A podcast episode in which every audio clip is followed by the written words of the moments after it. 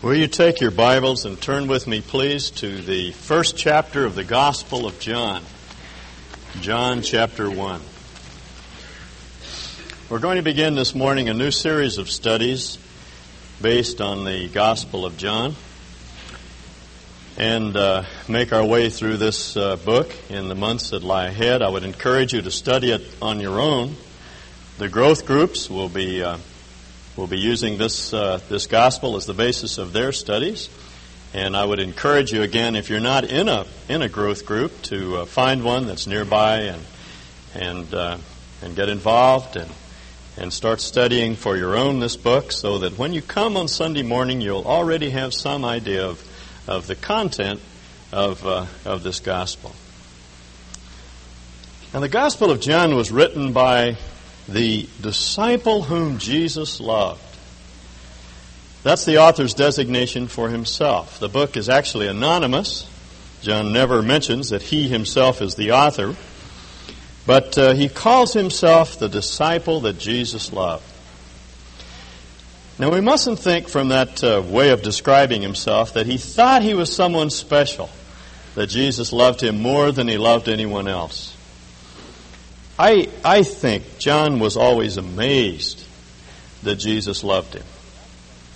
He, he couldn't understand how Jesus could love the likes of him, and that's why he describes himself as the disciple whom Jesus loved. I, I think we can all understand, I, I can, as the, as the hymn writer put it, amazing love. How can it be that thou, O God, should die for me? That, that sort of love is astonishing. And I think that's why John describes himself as the disciple whom Jesus loved. Now, when John wrote this book, he was a he was elderly. He was probably in his in his 80s, or perhaps even 90 years of age. It's one of the last books in the New Testament to be written, written after the other Gospels, written after the other other epistles. And uh, John, I think, like like most elderly men that have lived very interesting lives, used to reminisce about his, uh, his times with the Lord. They were very real to him.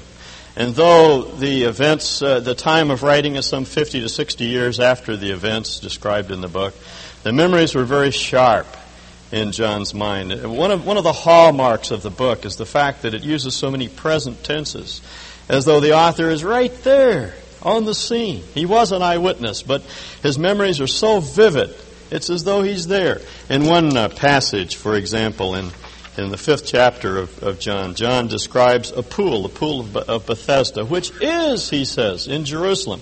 And uh, John wrote about 90, 85 to 90 AD, that, that pool was no longer there because in 70 AD, Titus and uh, his Roman legions destroyed the city and destroyed the pool.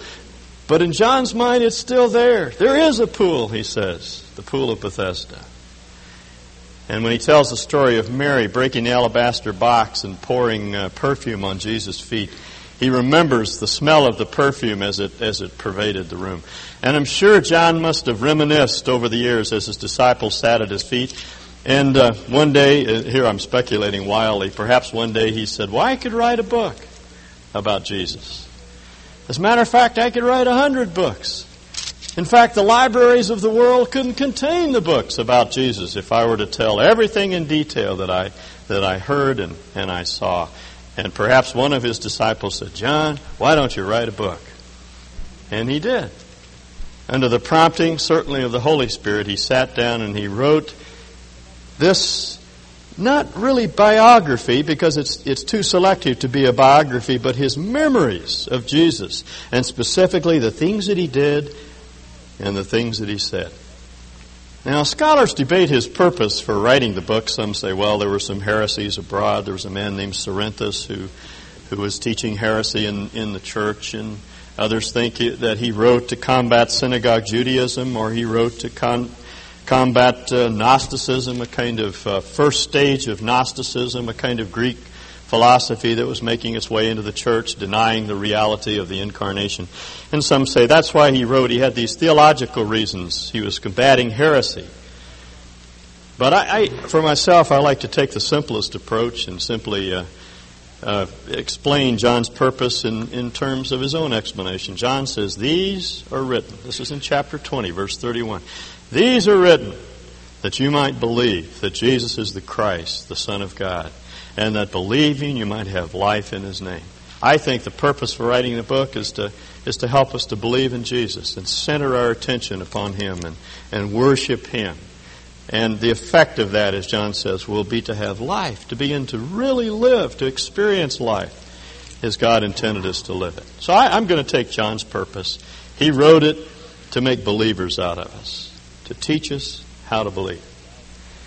Now, uh, the book is very easy to uh, to diagram. Uh, the structure is, is, is very clear. There's a prologue, the first 18 verses of the book, which we'll look at this morning. There's an epilogue at the end of the book in chapter 21.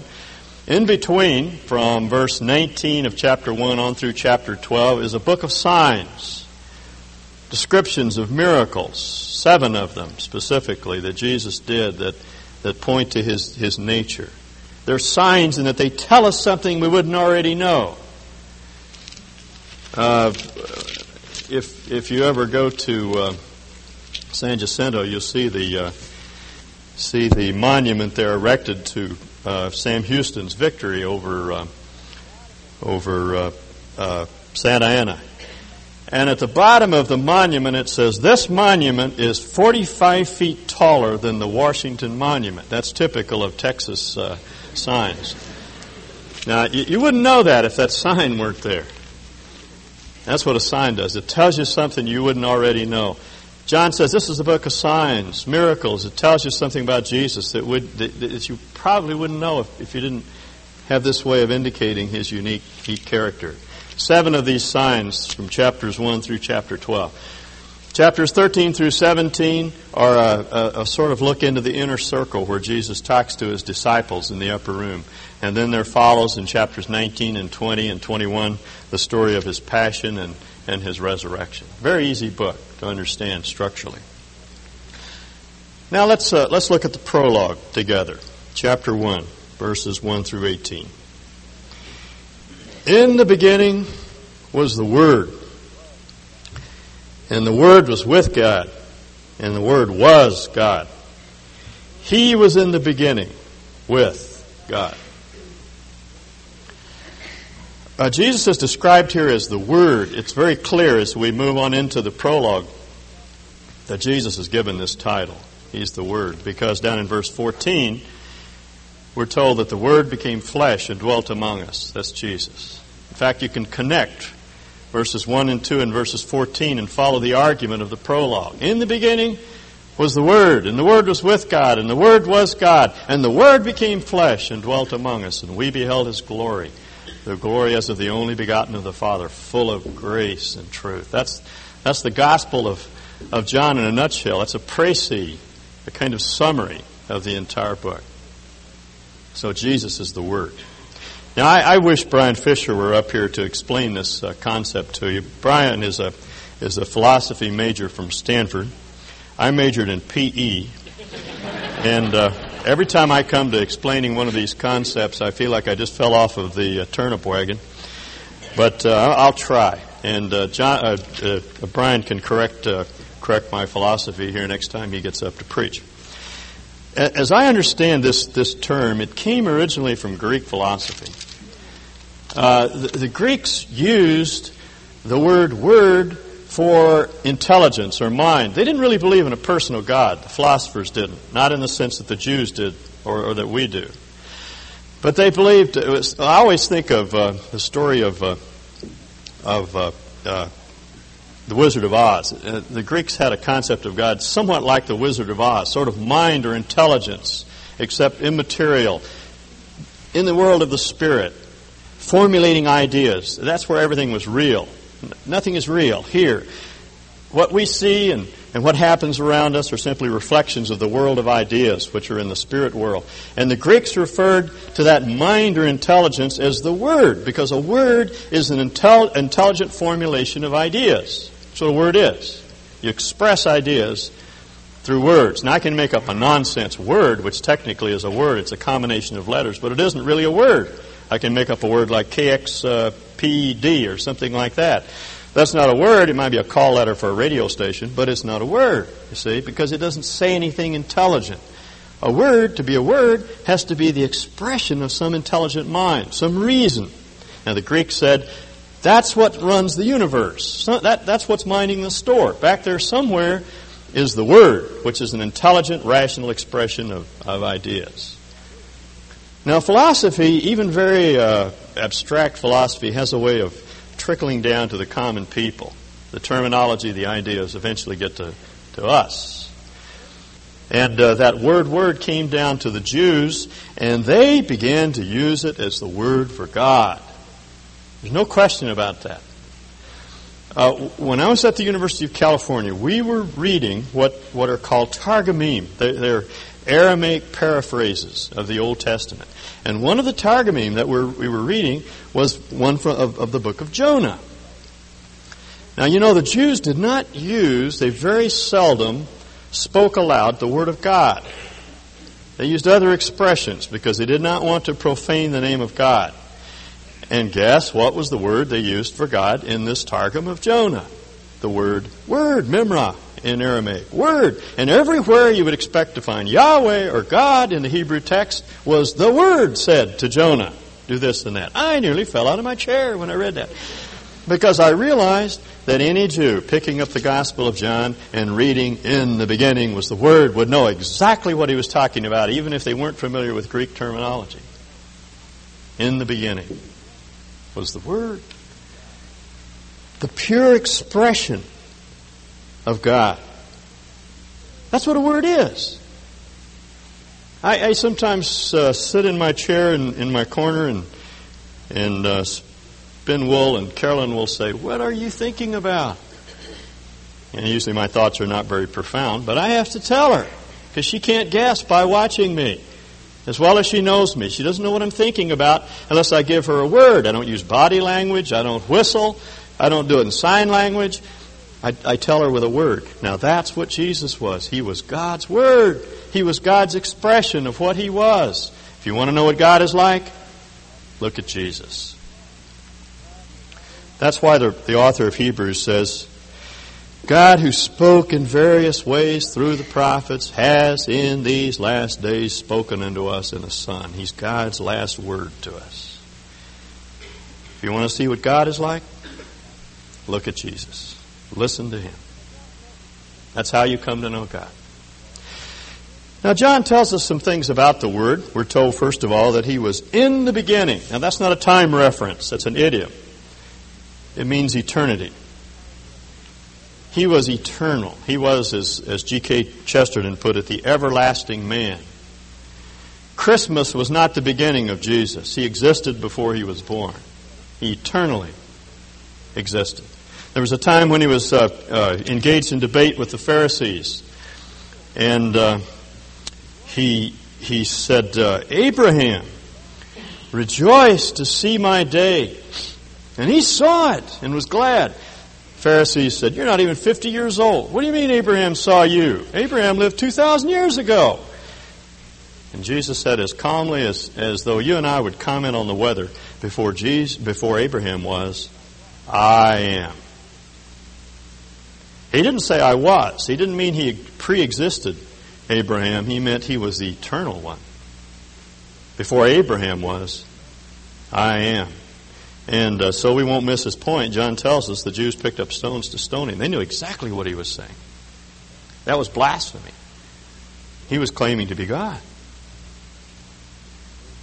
In the beginning was the Word, and the Word was with God. That's the second thing that's said of the Word. It speaks of intimate relationship, association fellowship. He was in heaven as he spoke so frequently of himself. Coming down from heaven, he knew the Father. He was with the Father. He understood the Father's heart. Later, John will tell us that he was in the bosom of the Father. He not only knew what the Father did, he not only saw the Father's deeds, he saw the Father's heart. He understood the Father. That's why he could be such a perfect expression of the heart and mind of the Father, because he was with him in heaven. In the beginning was the Word, and the Word was with God. And here comes the, the, the, the, clincher. The Word was God. The Word was God. Now, occasionally you have people show up on your, your front door, knock, knock, knock, and th- they will tell you that this noun, God, this proper noun, does not have an article in front of it, and it ought to be translated, in the beginning was a God. And so God, uh, Jesus was, had deity. I mean, he was divine, but he was not the God. And so we need to change our translations. Rascals, they're rascals. They ought to know better than that. Any first year Greek student knows that there's a rule that governs the way that verse is all put together. I'm not going to bore you with the details, but whenever you have a predicate nominative, the subject has an article, the object has an article. It's understood. You don't have to have the article there. It's redundant. It would even be awkward Greek. And so when John says the Word was God, he meant just that. Not that he was merely divine, but that he was the God of the universe himself, who was in the beginning, the eternal one, who was with God and was God. I can't explain that. No one can explain that. How can two things be one and one thing be two? That's just what John says. It was a mystery to him. It was a mystery to everyone that saw him.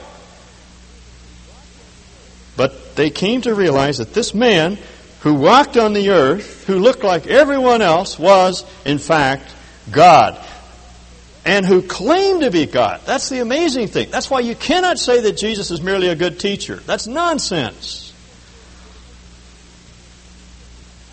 As C.S. Lewis put it, if Jesus is not who he claimed to be and not who the apostles claimed to be, he cannot merely be a good teacher. He either has to be demented on the level of a man who thinks he's a fried egg, or he has to be a demon from hell, or he's God himself. But he said, let's not have any of this nonsense about talking, uh, nonsense of talking about Jesus as a merely good teacher. The facts will not admit it. He can't be merely a good teacher. He claimed too much. The apostles claimed too much for him. And if the apostles are mistaken, it's a solitary mistake. No other religion has made that mistake. Muslims do not believe that Muhammad was God or ever claimed to be God. Buddhists do not believe that Buddha was Brahma or ever claimed to be. They do not believe, or Zoroastrians do not believe that Zoroaster was Ahura Mazda or ever claimed to be. If Christians are mistaken, it is a solitary mistake. Nobody else has made that mistake. But you see, we're not mistaken. That's the mystery. Jesus was God. The Word was in the beginning. The Word was with God and the Word was God. And John goes on to talk about his, his creative activity. Verse 3 All things came into being through him, and apart from him, nothing came into being that has come into being. That sounds uh, redundant, but what John is saying is that he's the creator of, of the original creation. He formed matter, and he's the one who, who keeps things in order today. Everything that is in existence today is here because of, because of his power. He's the creator. You know, one of the great questions in science, the question that has never been answered by any theory, by any scientific theory, is how matter came to be. How did it all get here originally? Now, the way most scientists go about explaining it is to posit long periods of time. The assumption seems to be that if you have enough time, anything can happen, even creation of something out of nothing. You go back eons, eons, billions of years, and if you have enough time built into the system, anything could happen. But they never face the fact that no matter how far you go back into time, you still got to ask the question how did it come into being? How did matter get here? If you have a big bang, how did this condensed ball that banged come here, uh, come to be? See, that's, that's a question he cannot answer. How did matter get to be here in the first place? How did it get here? John says, Jesus made it. He created matter, and He's the one who holds it all together. Some of our kids were just down in uh, California this last week, and they saw this great uh, linear accelerator at Stanford University. And, and I don't understand that thing, but they make some particle go round, round, round, round. They shoot it down this gun barrel, and it hits an atom, and, and it blows it all to pieces so they, they can analyze the component parts of, of an atom. And if you've ever seen that thing, here's a mile long gun barrel, that's what it amounts to with all these power lines leading into it, enormous amounts of power necessary to crack one atom. And scientists today can't tell you what holds that thing together and why you have to have that, you have to mass that energy in order to blow that thing apart. What holds it together? Jesus does. He created matter and he holds it all together. Everything he says that has come into being, he brought it into being. In him was life. That's another mystery to scientists. They could tell you what elements are in your body. They can bring all those elements together, and they, I don't know, I suppose they could even make a little man out of all those elements, but they can't give it life. And those of us that have stood by the side of a grave or a casket and looked at a loved one, and we've looked at them, and all the components are there, but life is gone. Where did, where did, where is, what is life? Where did it come from? Came from Jesus. He created matter. He holds it together and He's the author of life itself. And furthermore, that life was the light of men. That's another question that philosophers struggle with. What is truth? Pilate's cynical question of Jesus. What is truth? How do we know what's true? How do we know what's reliable? What, what can we count on? Where's a basis for building a, a, a healthy, wholesome family. What, what, what is man here for? What is our purpose in life? Why did we come into being? What is it that gives meaning and substance to our lives? What is truth? Jesus. He's the author of truth. If you want to know what's true, then listen to him. In him was life. It's one of the key themes of the book of John. 35 times in the book it talks about the life that Jesus is and came to bring. In him was life, and the life was the light of men. He has insights into life that no one ever had because he made man. That's why this book uh, has been described by some as the manual that goes with man. He made us, and then he wrote the book about man that explains what works and what doesn't work. He's the light of the world. But as John puts it, the light shines in the darkness, and the darkness did not comprehend it, did not grasp it. That's the story of human history. God was, was giving men light through the prophets and others, but they didn't grasp it, couldn't understand it. It was obscured in, in the darkness. And so in verse 6, there came a man sent from God whose name was John. John, John the Apostle will have a, a, a, lot to say about John the Baptist. In fact, some scholars believe that John's whole book was written in order to, to put a stop to the worship of John the Baptist. As, as late as Paul's day, 60s of the, of the first uh, century, some people up in Ephesus were still worshiping John. And even today in Iraq, they tell me there's a little cult very hostile to Christianity that worships John the Baptist. And there may have been, there may be some truth in this. That perhaps people were beginning to think that John himself was the Messiah and they were worshiping him. And there are some disclaimers through the book that we'll see. John, John keeps saying, John the Baptist is not the one. He's not the light, as he'll say later, but, but he came to bear witness of the light. There came a man. He wasn't God, he was a man. Sent from God, he came with, with, with divine sanction. He was a prophet, whose name was John. He came for a witness that he might bear witness of the light, that all might believe through him. Not in him, but through him. He was simply a, a witness to the truth. He was not the light, but he came that he might bear witness of the light. You remember John, he, he came unexpectedly. He appeared along the Jordan River. He dressed uh, uh, in a sort of counterculture way. I think that was his way of making a, making a point. He addressed himself to the affluent people of Jerusalem who had no time for God, and he, he ministered out in the desert, which was symbolic of the spiritual condition of, of Israel, and he called them to repentance. Repent, he said, the kingdom of God is at hand. Both Isaiah and Malachi, the prophets, had predicted that he would, he would come. And we're going to talk more about him as we look through the Gospel of John. But he was there simply to bear witness to the light, to, to dispel some of the darkness so people could see Jesus when he came. There was, John says in verse 9, the true light which coming into the world enlightens every man. John was not the light, but he was the witness to the true light. The word true here means, means original, not true in contrast to false, but the original light, light itself, the prototypical light, true truth. He came to, to bear witness to that light, but he was not that light. There was the true light, which coming into the world enlightens every man. He was in the world. The Word was in the world.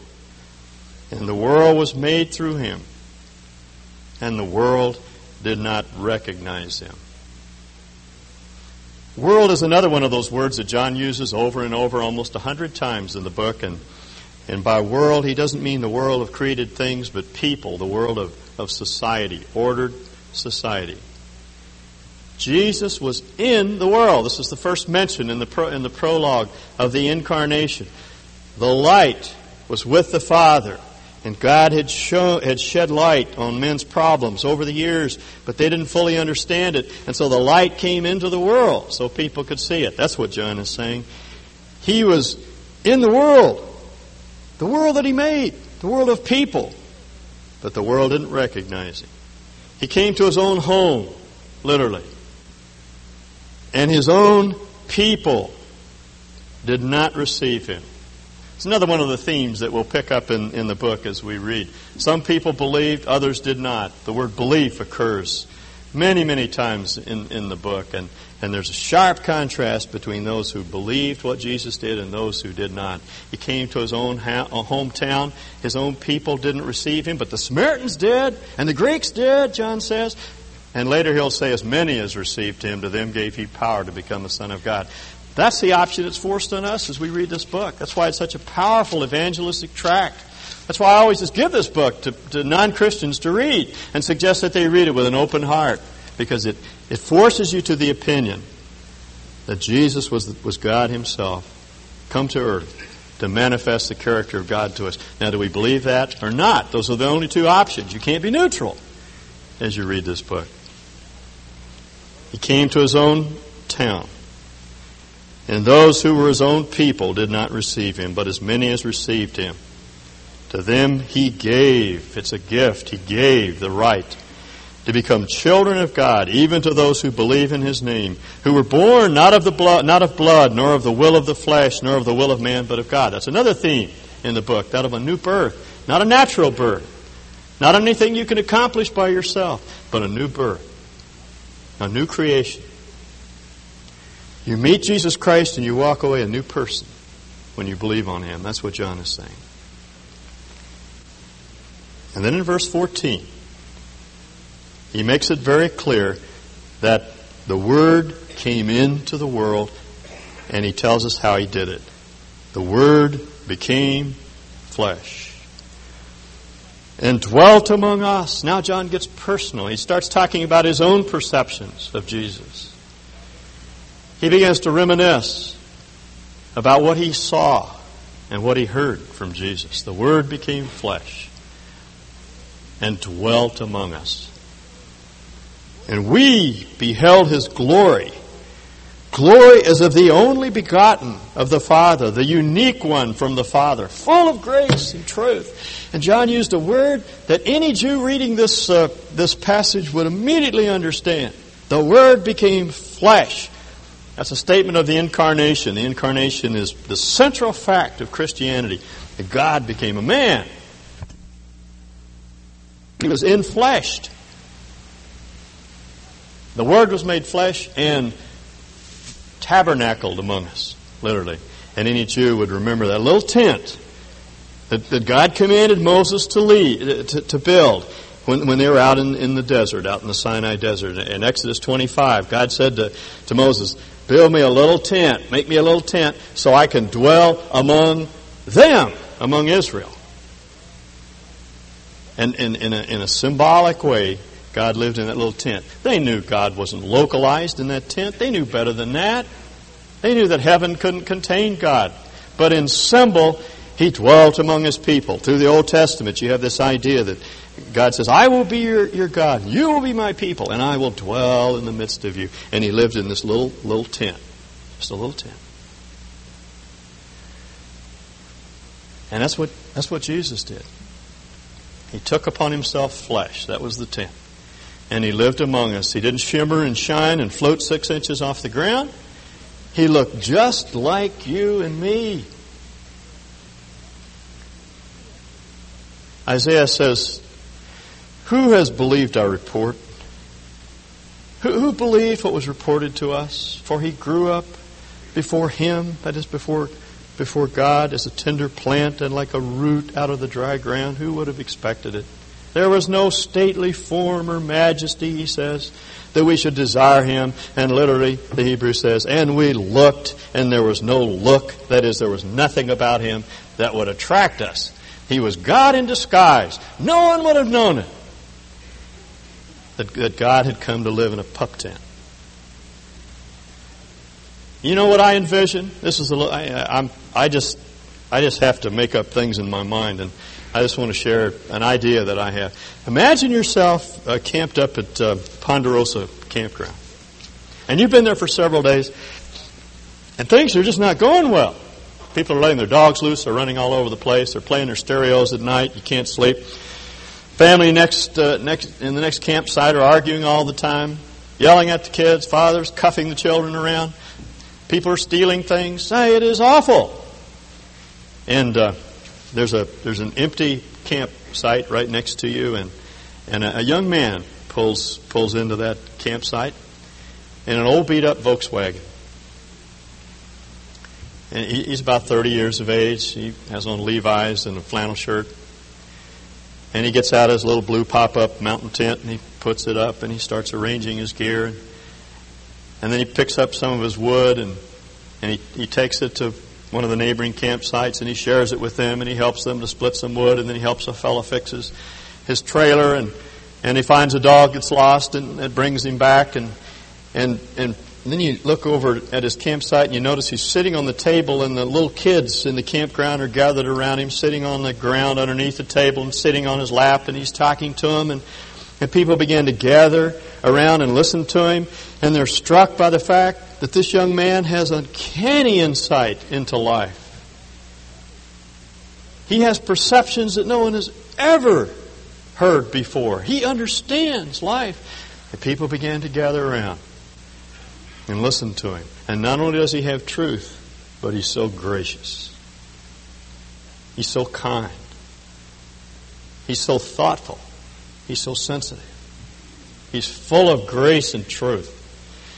And uh, you could elaborate on the story a bit, bit later. There's, you notice there's a Vietnam veteran sitting there in a wheelchair, and, and he's crippled, and and this young man walks over and puts his hand on him and talks to him for a moment. The man gets up and takes off his lap robe and, and they walk off together into the woods. And you'd say, I never saw anyone like this before. And you see, that's what Jesus was. He tabernacled among us. Sorry. And he was full of grace and truth. Verse 15 is, is John's witness to the incarnation. He put it in the form of a puzzle. John bore witness of him and cried out, saying, "This is who, uh, this is he of whom I said,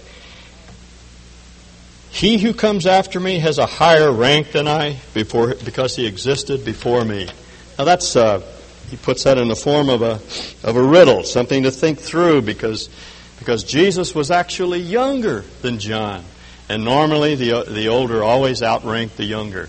And John says, He came after me, he was born after me, but he was before me. And people listening would puzzle on that a bit, and then they would come to realize what John was talking about. That this young man, who was actually John, uh, John's cousin, who was uh, six months younger than he, was not the person they thought he was. He pre existed John. This was God in the flesh. And John goes on to say that from this one who is full of grace and truth, we have received grace upon grace. In verse 16 of his fullness, we have all received, and grace upon grace. Coming to know Jesus is like Christmas. You get one gift after another. It's like the waves of the sea. Grace overwhelms you. You get one aspect of His grace and He gives you some more. And you think you don't deserve it?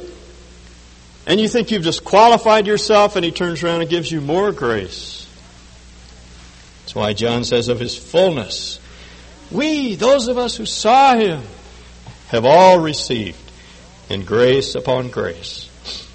For the law was given through Moses, but grace and truth, or I should say, and grace and truth, were realized through Christ. The law was simply a foreshadowing of this fullness of grace which our Lord exhibited. No man has seen God at any time. The only begotten God.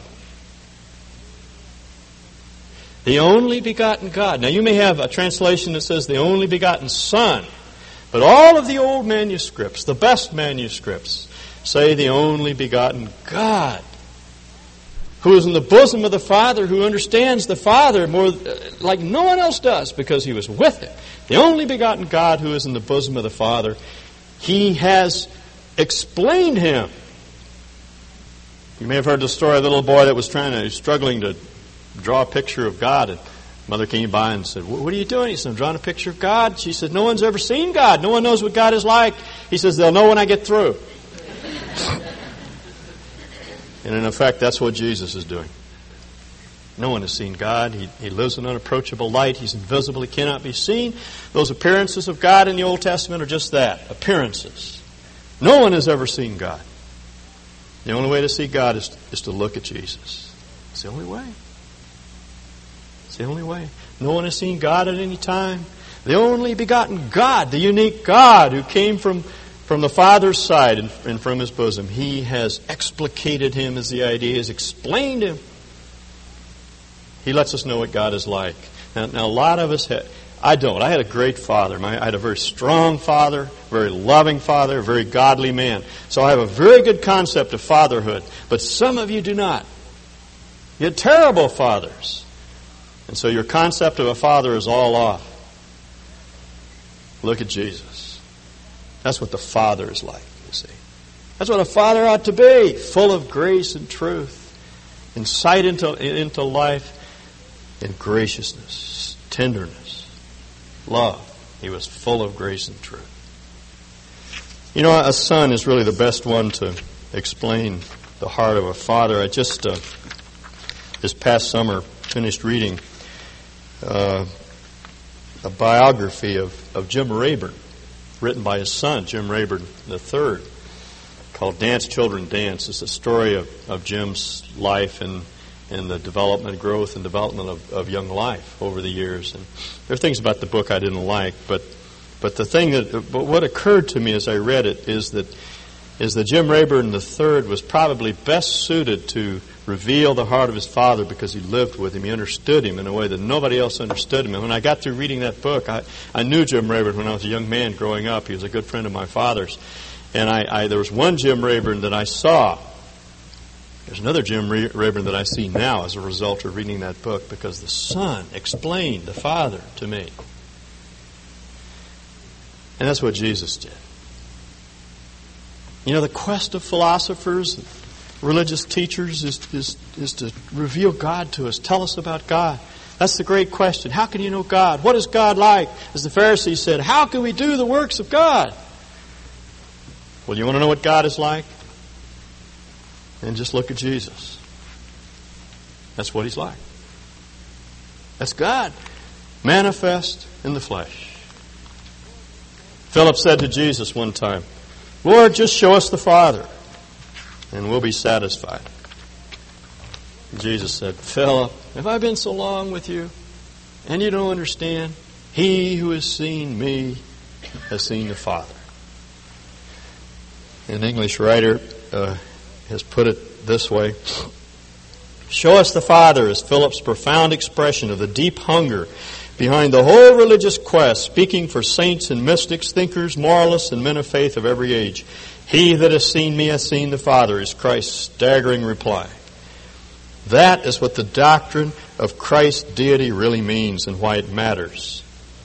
In His words, we hear God speaking. In His deeds, we see God at work. In his reproach, we glimpse God's judgment. In his love, we feel God's heart beating. If this be not true, we know nothing of God at all.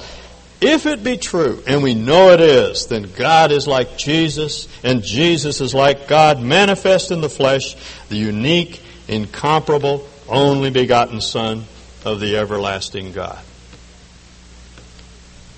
None other Lamb, none other name, none other hope in heaven or earth or sea, none other hiding place from guilt or shame, none beside thee. Let's pray. Do you long to know God? Then you need to know Jesus. Will you just ask Him to come into your heart if you've never done that before? Acknowledge Him as Lord and Savior, God of your life. Ask Him to come in and live and reign there, manifest Himself to you, and make you want what you want to be. Lord Jesus, thank you for your coming. Thank you that the Word was manifest in flesh. We too have beheld your glory the glory is of the only begotten of the Father, full of grace and truth.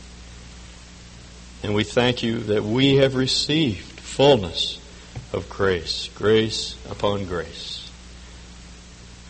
Thank you, Lord Jesus. Amen.